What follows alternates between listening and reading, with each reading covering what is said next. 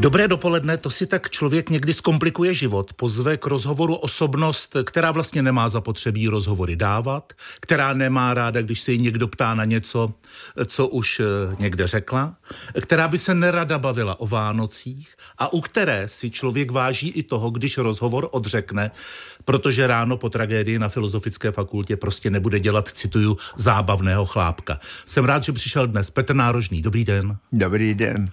Já vím, že k těm Vánocům nechcete nic moc říkat, ale když máte v roli krále nejsledovanější premiérovou pohádku Klíč svatého Petra, Eh, proč se tak tváříte? Ne, já jsem se jenom usmál. Jo, to jste se usmál. No, no. Ono to mělo 2 miliony 320 tisíc diváků starších 15 let, což představovalo, píše Česká televize, 60% všech, kteří měli v tu dobu zapnutou televizi.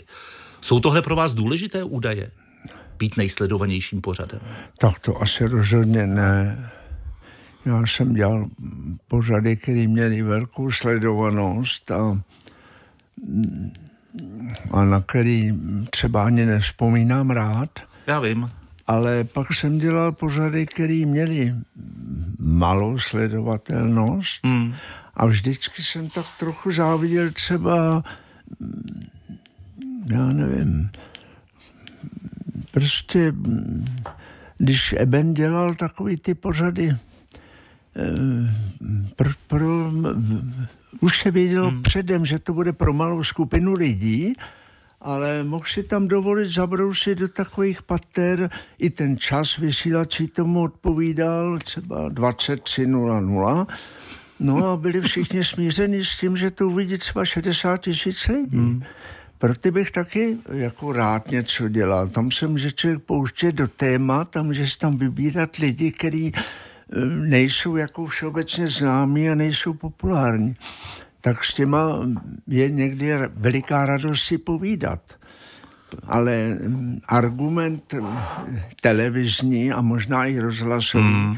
u rozhlasu bych to viděl jako méně, je vždycky takový, když řeknu, pošešte, ale já znám jednoho ředitele hvězdárny. To je nesmírně, s ním je taková sranda, on je tak bezvatný, on tolik toho ví o těch hvězdách a o vesmíru a, a, a ještě to zábavný člověk, tak přijde tvrdý direkt vesmír. A kdo ho zná?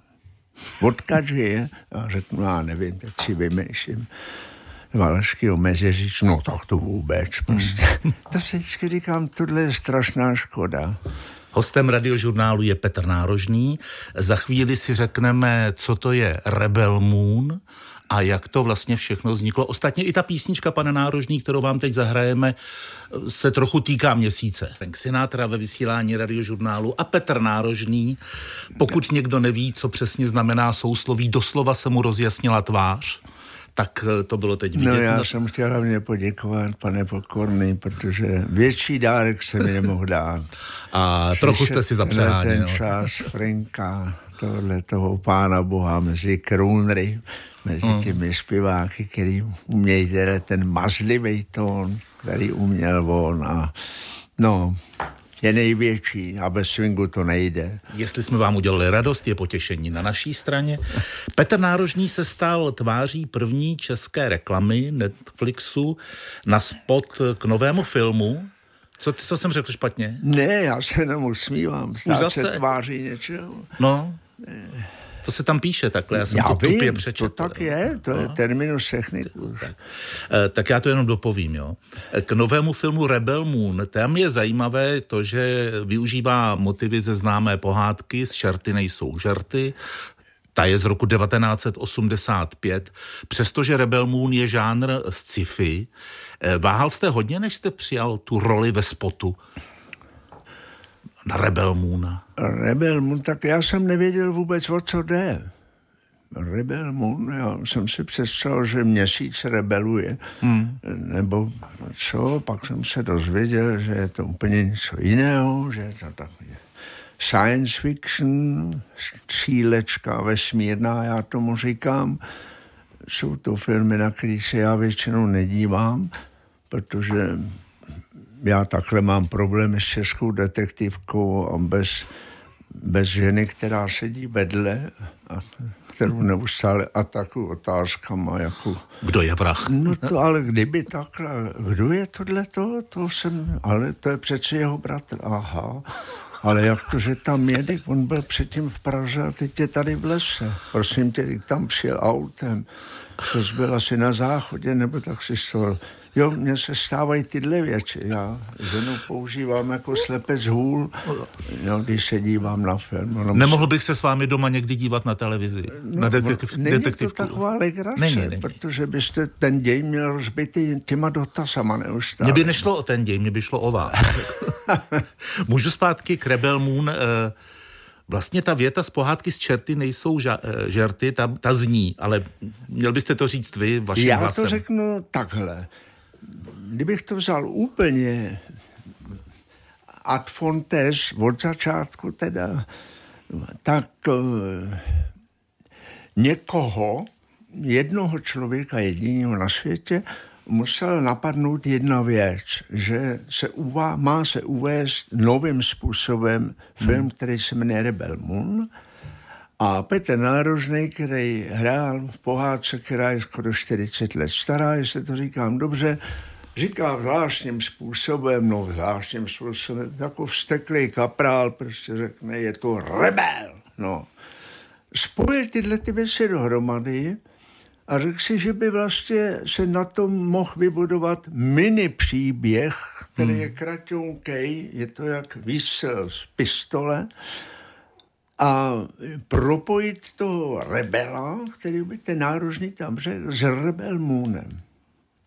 No ale cesta k tomu byla trošku trnitá, protože to se musí udělat, aby to vyhovovalo všem stranám, aby to vyhovovalo českému divákovi, pro který to má být uvedené, a aby hlavně ty tvůrci, kteří uvádějí svůj film a je to, měli pocit, že jejich film byl v mojí vlasti důstojně uveden. No a vybrali si na to na, nárožnýho, na to důstojné uvedení a důstojná rada to byla. Hmm. Já no nechci všechno prozrazovat, protože kdo se chce na Rebela Muna podívat, tak to tam najde. Ale fakt je, že na začátku se tam objevím já a dalo by se to udělat starým způsobem, že bych přišel, uklonil se a řekl, je to rebel, ale tentokrát to není rebel, ale je to rebel moon. Uklonil se a odešel. To by asi taky šlo.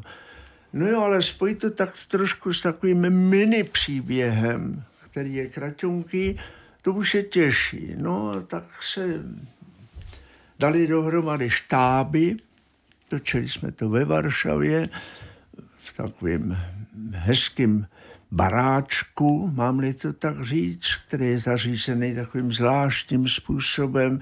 Nejdřív jsem měl dojem, že jsem přišel do nějakého starožitnictví, ale když se večer všechno nasvítili a tak dále, a v tom sedí starý pán, dívá se na televizi. To jsem já, ten starý pán, No a dívám se na sebe samého, dívám se na svou mhm. pohádku, hmm což já tedy nedělám, že bych se díval na své staré pohádky, mimo jedny, ale to nebudu teďka říkat.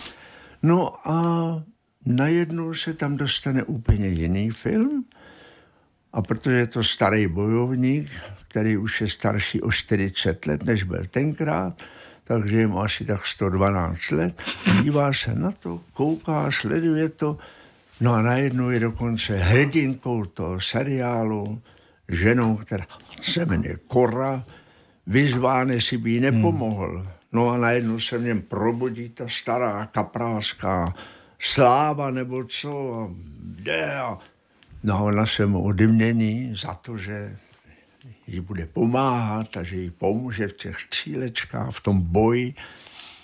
No a přistane tam taková bedna, je to už neprozradím, co v ní bylo. A on má strašnou radost, usměje se jemu dobře. No tak takhle, nic víc, nic míň. Stačí. Posloucháte radiožurnál, naším hostem je herec Petr Nárožný. Pan Nárožný vezmu to hákem, eh, stavební inženýr, potom konferenciér skupiny Rangers. Myslíte, že dnes ještě někdo ví, co to byl konferenciér? Já si myslím, že, že ne. ne. Já si myslím, byl to moderátor? Ne, tak já vždycky říkám, já občas dělám nějakou besedu někde, A říkám jim, že moderátor v čase, kdy já jsem dělal konferenciéra, tak moderátor byla grafitová tyč, hmm, kterou se reguluje rychlost štěpné reakce v atomovém reaktoru. To byl moderátor. Ano, zpomalovač. Ano, no a jinak moderátor je někdo, co vlastně ně, něco upravuje na nějakou míru prostě a tohle to, regulátor něčeho prostě. Tak to je moderátor. Za mě byli jenom konferenciéři. Já si myslím, že ne, to je to strašně hmm. dávno. To... Ne, že občas ještě vidím, že někde vystupuje Honza Vančura ano. z Rangers. Ano. Ono potom Oni byly spory, kdo je Rangers, kdo není Rangers. se nepohodli, no, no. rozešli no. se, dva už tady nejsou mezi námi. A já jsem vždycky, když vzpomínám na Rangers, tak říkám, že jsem hrozně blbý léta prožil v báječní partě a s báječnou partou. To bylo zajímavé období, protože to kapely měly své konferenciéry, nebyli jste to jenom vy a no, Rangers, je, je. ale byl to třeba Petr Novotný a Greenhorns. Petr Novotný například. a Green, notabene taky jsem tam zaškakoval, no. několikrát jsem Honzo vyčítal a uváděl v dopravních podnicích. No a Karel Vlach měl pana Borovičku, že jo vždycky hmm. řekl, zvu vás na 15-minutovou přestávku, tam si dopustil vtipu, takže za 20 minut se tady sejdeme. A lidi se zasmáli, byl to takový učesaný, hladký. Kupujeme.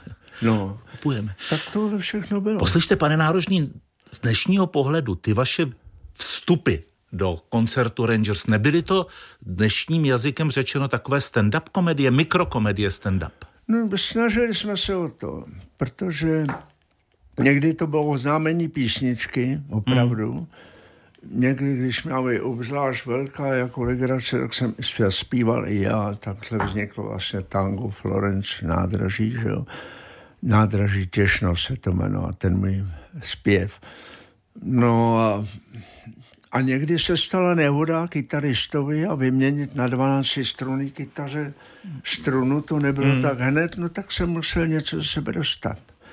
Dali jsme dopisy diváků, takže lidi nám psali, já jsem to najvyšší čet a musel hmm. jsem takzvaně ze Steigrajfu na to odpovídat.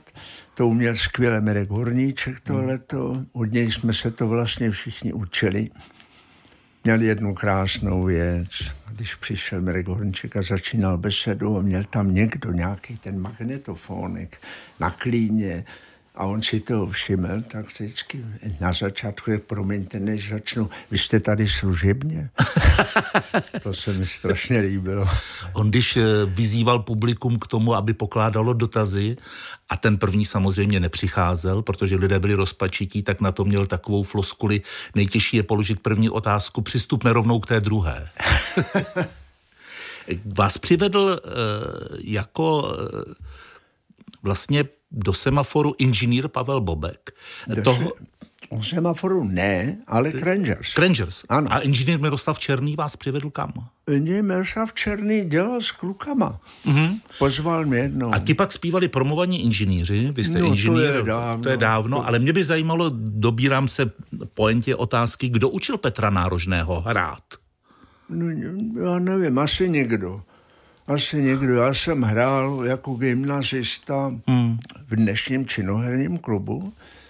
To se strašně herči divili, že jsem tam přišel, tak jsem řekl, já jsem tady hrál dávno, dávno před váma v roce 53, 54, 55. Tam byla taková ochotnická scéna, jmenuje se to Malá scéna, to je dnešní činoherní klub. On je to původně v těch smečkách, to byly ženské domovy. Hmm. My, když jsme tam byli, no, tam byly některé stařenky, které tam přišly jako mladé holky za první republiky a ze stárly tam a bydleli tam. Takže tohle a to jeviště a to všechno, to měly dámy postavený, a tam se dělali matiné třeba večer, četla se tam poezie a tak. To byl dobře vybavený jako ženský klub. Na tenkrát to byla osvětová scéna Prahy 2, Lucerna. Pan ředitel Filipíno, tam jsem hrál s ohodníkama. Ale byl za to takový mírný honorář. Vždycky jsme to dostali jako do ruky a prosím vás, neukazujte to, nemluvte o tom, bylo to takové nějaké to. A poprvé jsem tam viděl Vlasto Buriana, představte si. Dohráli jsme představení a přišel ke mně kulisák a řekl, nechoďte ještě domů, tady je taková zajímavá věc. Já jsem říkal, co? On říkal, no, neptejte se mě, nic jsem vám neříkal.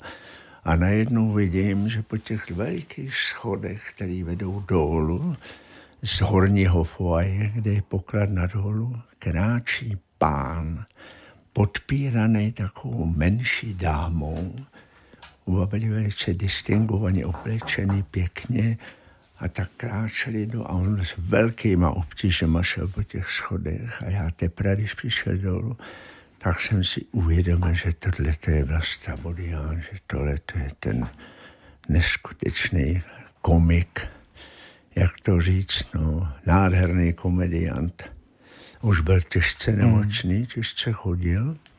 A to bylo jeho takové, skoro bych řekl, ilegální vystoupení. Divadlo bylo plné, řekl bych, skoro neplatících diváků nebo platících nějakou jinou formou.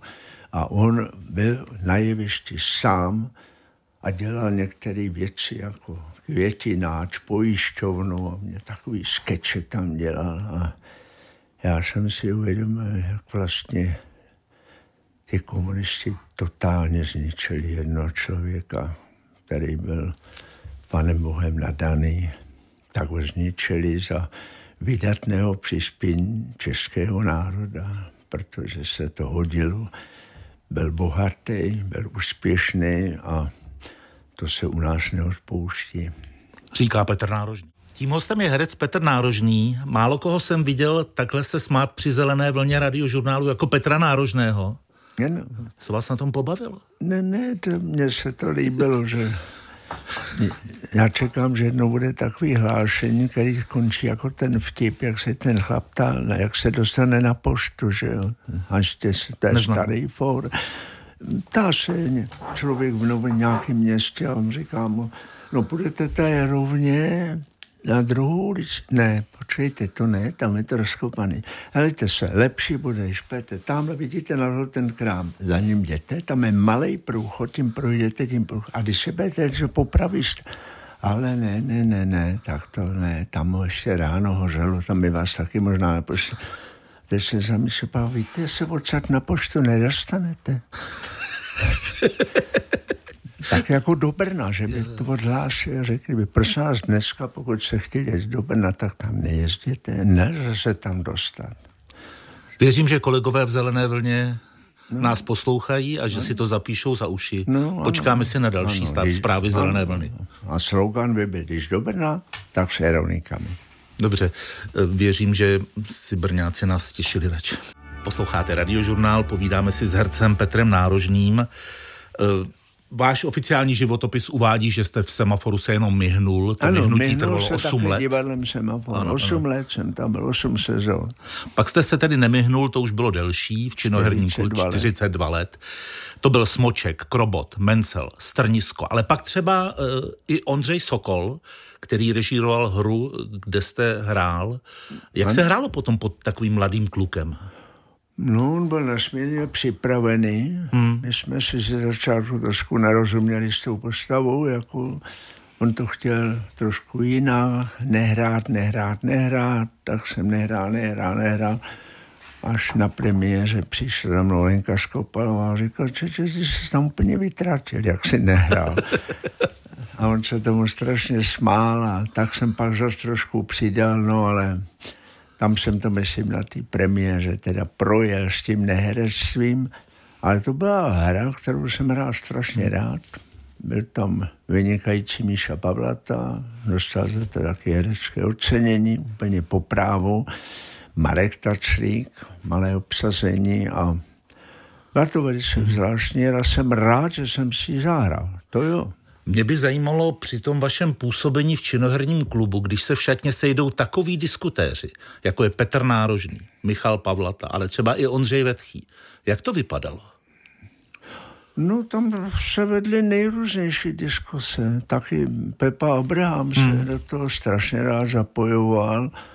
A nemluvilo se jenom jaksi o dámách, což bývá nejčastější téma Třeba o politice, samozřejmě. No, tak politika se tam probírala hmm. strašně moc, co se komu přihodilo a tak. A někdy ty debaty byly dlouhé a byly velice vážné.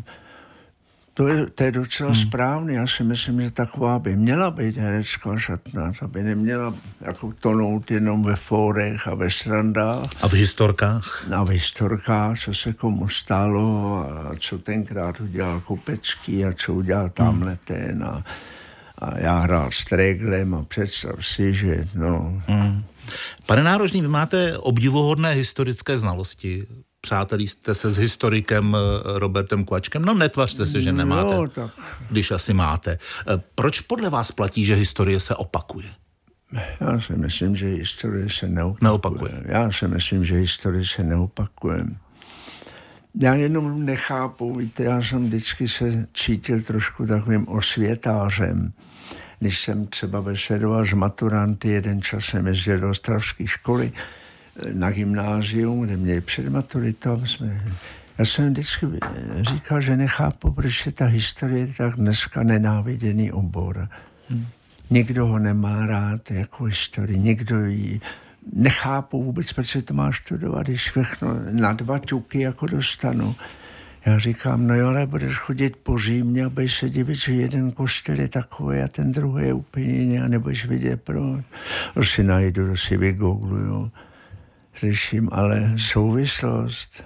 Já bych rád udělal jednou takový průzkum, že bych zastavil 130 letých lidí na Václaváku a zeptal si, jestli by byli schopni vyjmenovat český prezident, jak jdou za sebou. Ale bez omezení věku, mm, nemuseli by mm, říkat ro, protože bych se dozvěděl, že Masaryk tak někdy 1700 a tak dále, že jo.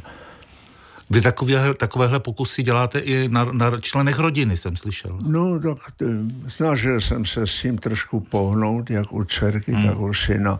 Daleko jsme se nedostali. Posloucháte radiožurnál, naším hostem je herec Petr Nárožný a vlastně si vykoledoval i mimořádnou relaci Zelené vlny.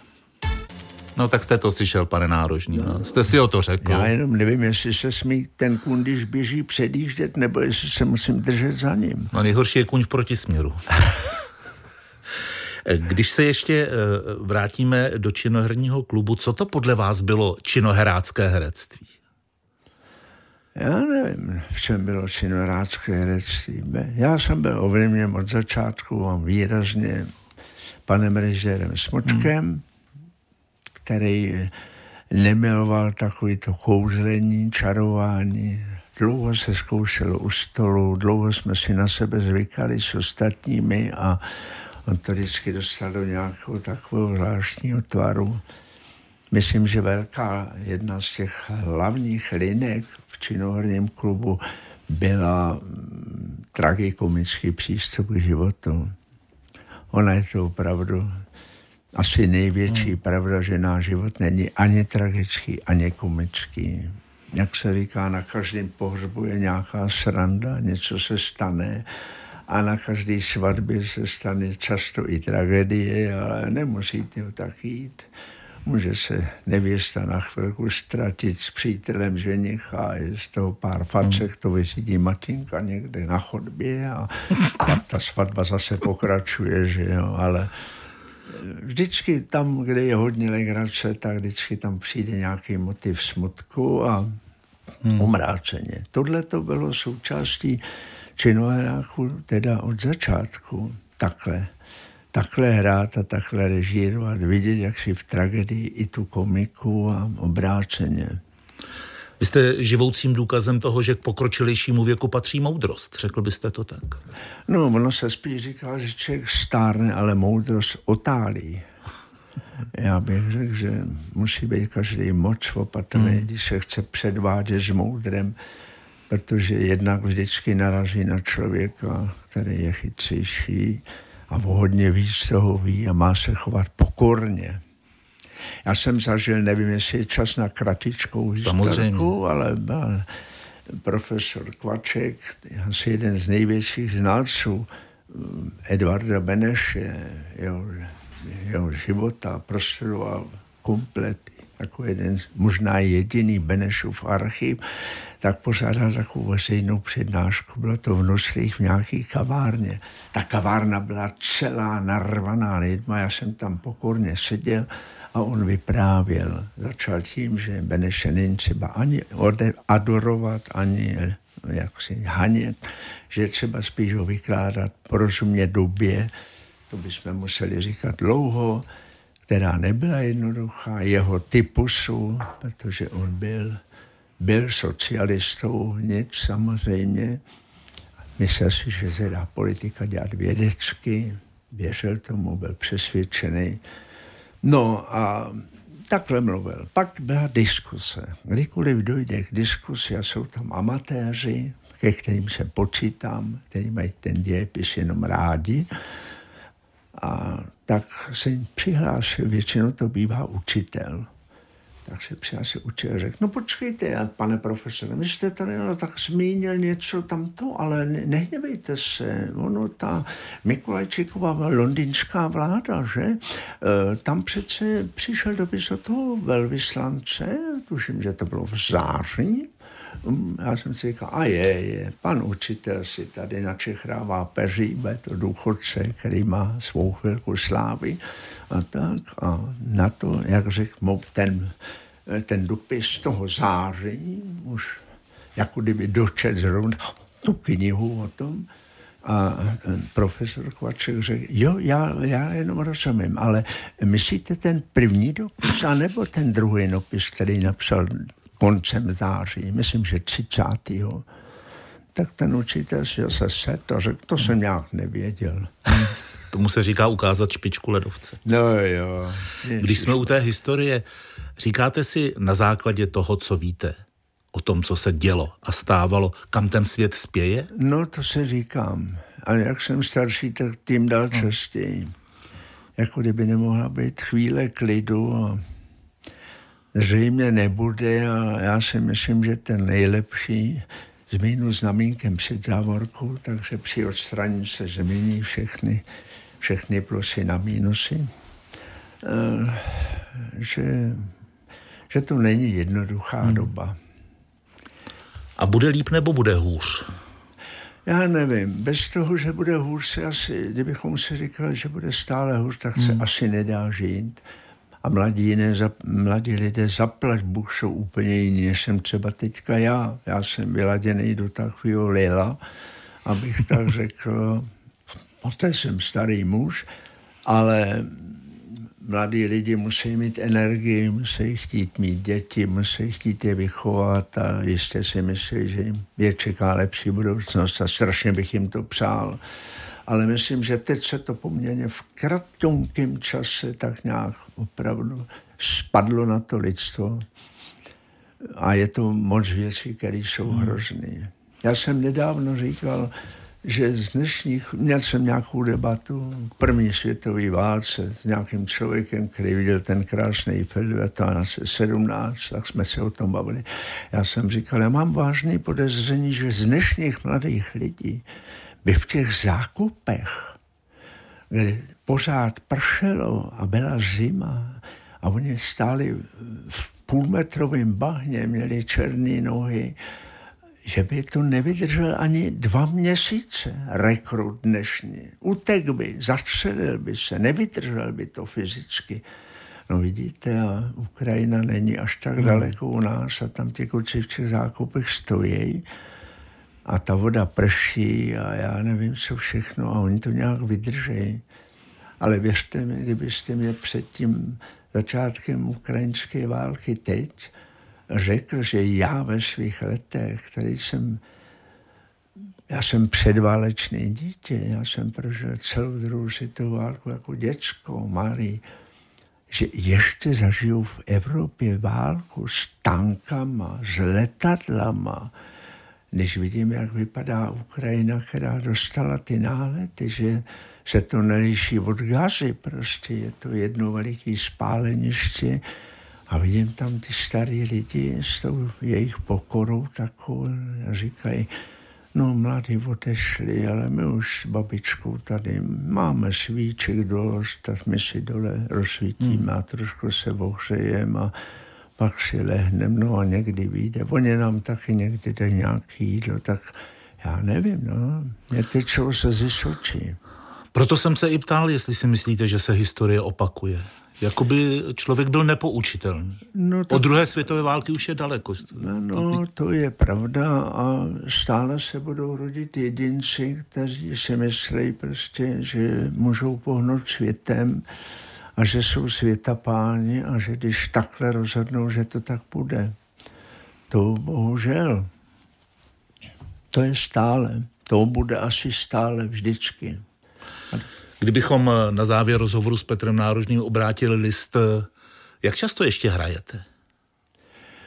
V říjnu jsem měl 21 představení. 21 představení. Hraju šest komedií, který hraju rád, všechny. A z těch 26, z těch 21 představení byly asi čtyři nebo pět v Praze. Ostatní jsou venku. Ostatní jsou venku. Ostrava, Brno, Františku. To toho hodně najezdíte? No, najezdíme to hrozně. A řeknu vám, že to ježdění je na tom herectví to nejstrašnější. Že přijedete a že šatně je zima, na to jsem si zvyk. To je normální, jsem na to vybavený, hmm. protože pořadatel řekne, že asi prostě zatopili. Prýma v té šatně příjemně, když odjíždíme až. Ale pro mě začíná už pomalu s tou mou pohyblivostí platit, jak tenkrát jednou řekla Sica, když se ho nějaký pořadatel furt ptal a furt chtěl, jak dlouho k němu pojedou. Tak už rozlícený Milan Lasica řekl, prosím vás, neptejte se mě pořád, jak dlouho sem pojedem, ale mohu vám říct jednu věc. Jak dlouho sem z Labudou pojedem, tak, tak dlouho my vystupujeme z auta. Vy ale si můžete při svém postavení dovolit mít nějaké požadavky, ne? Tak si dám do smlouvy, že v šatně bude 25 stupňů? Tak to můžou rokové kapely. To nemůžou herci? Ne, ne, ne, to by si nás někdo nevzal. My působíme v jiném, v jiném platovém pásmu. Ale velké hvězdy české pop music, ty to mají takhle, ty mají dokonce rozlišený, kolik džusů pomerančových a kolik repových to a to mluvíte jenom o nealkonápojích? No, to nemluvím o tom a co tam všechno musí být a kolik musí být. Vozej sebou teploměr, samozřejmě laboratorní, kterým si přeměřují teplotu, protože každá nedodržená věc je pod nějakou finanční sankcí. No tak to s tím, to by nás hlnali teda. Bych chtěl vidět, co si třeba dávají do požadavku Rolling Stones. To si vůbec nedovedu prominutím představit. Vy jste starší než Rolling Stones, víte to? No to, než už... Jagger, než Richards. No, no, vidíte. No a už začínám taky tak vypadat jako oni a to jsem v životě neměl. Oni vypadají žádnou, dobře, ano, oni vypadají žád, dobře. Žádnou drogu a nic, ale někdy vypadají už jako prostě, že jako, jak se říká těm rakouským čertům, Nevíte, víte, takový ty strašně, jak se jich dospělí boje. Oni mají takový zvláštní masky, ale to jsou ďábel, to nejsou sranda čerti z těch hrůz a tak oni tak někdy vypadají, ty kluci. To si pak vygooglíme, jak se jim říká. No, mají zbytečně moc kůže, no, v obličeji. Ještě by mě zajímalo, jak dlouho jste hledal polohu pro Macháše Bestovou? Hmm, já žádnou to... polohu nehledal. Ne, ne, ne. Přišel Macourek a řekl, pane nárožný, já vím, že je to strašně dlouhý, musíme to nadspat do tohoto času, přečtěte to co nejrychleji. My to nebudeme čistit, nejsme rozhlas, budou tam hmm. všechny vaše nádechy, vzdechy, polikání, sliny, tohleto, kdybyste kejchnul, jeďte dál, to nebude čištěný, takže xkrát je tam místo mach ma a Šebestová, hmm. tohle to všechno. No a když jsem to přečetl, tak přišel, říkal, je to výborný, takhle jsme si to představovali s Ádou Bornem, akorát to bylo dlouhý o minutu. Já už měl froťák kolem hlavy, prostě, protože jsem měl počít rychle, to nejde. On říkal, no, to je ono. Musí se to blížit tomu, jako když otevřete kohoutek s vodou a teče. Takhle by ten komentář měl vypadat. A já vždycky prozrazuju lidem rád, protože už je to strašně dávno, že nejsem daber. To se animovalo na můj hlas, to se dělalo obráceně. Já to namluvil a oni to podle toho malovali. Tak byste byl ten hlavní. No jistě. Jinak byste to nedělal. Jinak bych se do toho, já sám sebe bych nedal Nedal, já neumím dabovat. Pro mě, když mám říct dobrý den a trefit se, tak je to na dopoledne práce. Pane nárožní moc díku, že jste se tady zastavil. A já jsem rád, že jsme se po tak dlouhé době spolu potkali. Mějte se hezky. Naschledanou. Taky.